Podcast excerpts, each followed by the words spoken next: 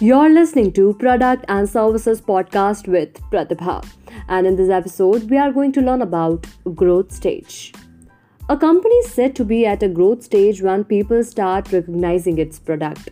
The company has a good turnover, sales, revenue, and starts earning profit. The growth stage can also be referred to as the stage of acceptance. At this stage, a business focuses on marketing strategies and creating awareness. Product can be assumed at its growth stage when demand increases and the company has to increase its production and expand its availability.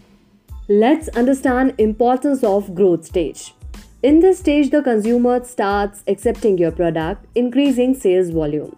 If a product pulls in more revenue, it begins to draw the market's attention, including the consumers and other brands. In case of high competition, a company can heavily focus upon the marketing and promotion of the product. Growth stage can help a company to make necessary changes in a particular product. And at last, a good marketing and growth stage will help to capture a good market share. We will meet in the next episode and will understand about growth stage strategy in detail. Till then, stay tuned.